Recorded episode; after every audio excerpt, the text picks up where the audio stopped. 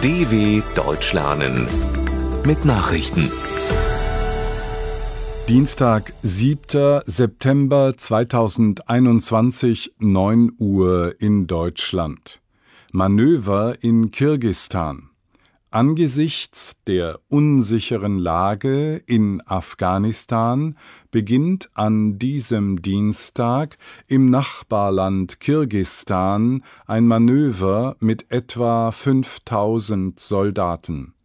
An der Übung im Süden des zentralasiatischen Landes nehmen nach Angaben des Verteidigungsministeriums Streitkräfte aus Russland, Kasachstan und Tadschikistan teil.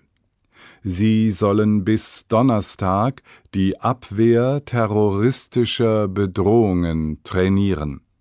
Organisiert wird das Manöver von der von Moskau dominierten Organisation des Vertrags über kollektive Sicherheit, in der sich sechs frühere Sowjetrepubliken zusammengeschlossen haben.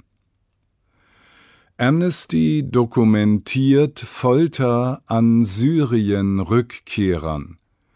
Syrische Geheimdienste haben nach Recherchen von Amnesty International Dutzende zurückgekehrte Flüchtlinge inhaftiert, gefoltert oder verschwinden lassen. In einem neuen Bericht dokumentiert die Organisation schwerste Menschenrechtsverletzungen an 66 Rückkehrern, darunter 13 Kinder. Neben sexualisierter Gewalt und anderen Misshandlungen habe es auch fünf Todesfälle gegeben, heißt es in dem Report. Die erschütternden Aussagen der Betroffenen seien ein Beleg dafür, dass Syrien kein sicherer Ort sei, erklärte Markus N. Beko, der Generalsekretär von Amnesty in Deutschland. Kreml-Gegner befürchten Betrug bei Duma-Wahl. Knapp zwei Wochen vor der Parlamentswahl in Russland hat die Opposition vor massiven Manipulationen bei online abgegebenen Stimmen gewarnt. Er erwarte einen kolossalen Betrug, erklärte ein Vertrauter des inhaftierten Kreml-Kritikers Alexei Nawalny. Die Möglichkeit zum Online-Voting in einigen Regionen Russlands besteht erstmals. Die Medienaufsichtsbehörde blockierte derweil eine weitere Internetseite Nawalnys.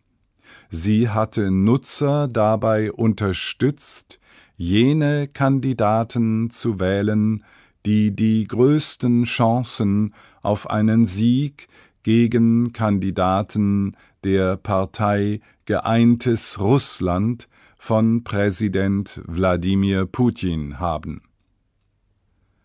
Parlament in Polen segnet Notstand ab. Das polnische Parlament hat die Verhängung des Notstands im Grenzgebiet zu Belarus bewilligt. Die Mehrheit der Abgeordneten stimmte gegen einen Antrag der Opposition, die Maßnahme aufzuheben. Die Regierung in Warschau hatte den Notstand angesichts tausender illegaler Grenzübertritte von Migranten aus dem Nahen Osten beantragt. Demnach ist nur noch Anwohnern der Zugang zu einem drei Kilometer breiten Streifen im Grenzgebiet gestattet. Polen geht davon aus, dass Belarus als Vergeltung für EU-Sanktionsbeschlüsse gezielt Migranten an die gemeinsame Grenze schleust. Kuba startet große Impfkampagne für Kleinkinder. Als erstes Land der Erde hat Kuba damit begonnen, auch Kleinkinder regulär gegen das Coronavirus zu impfen. Zwei bis elfjährige können nun die in dem Karibikstaat entwickelten Vakzine Abdallah und Soberana erhalten.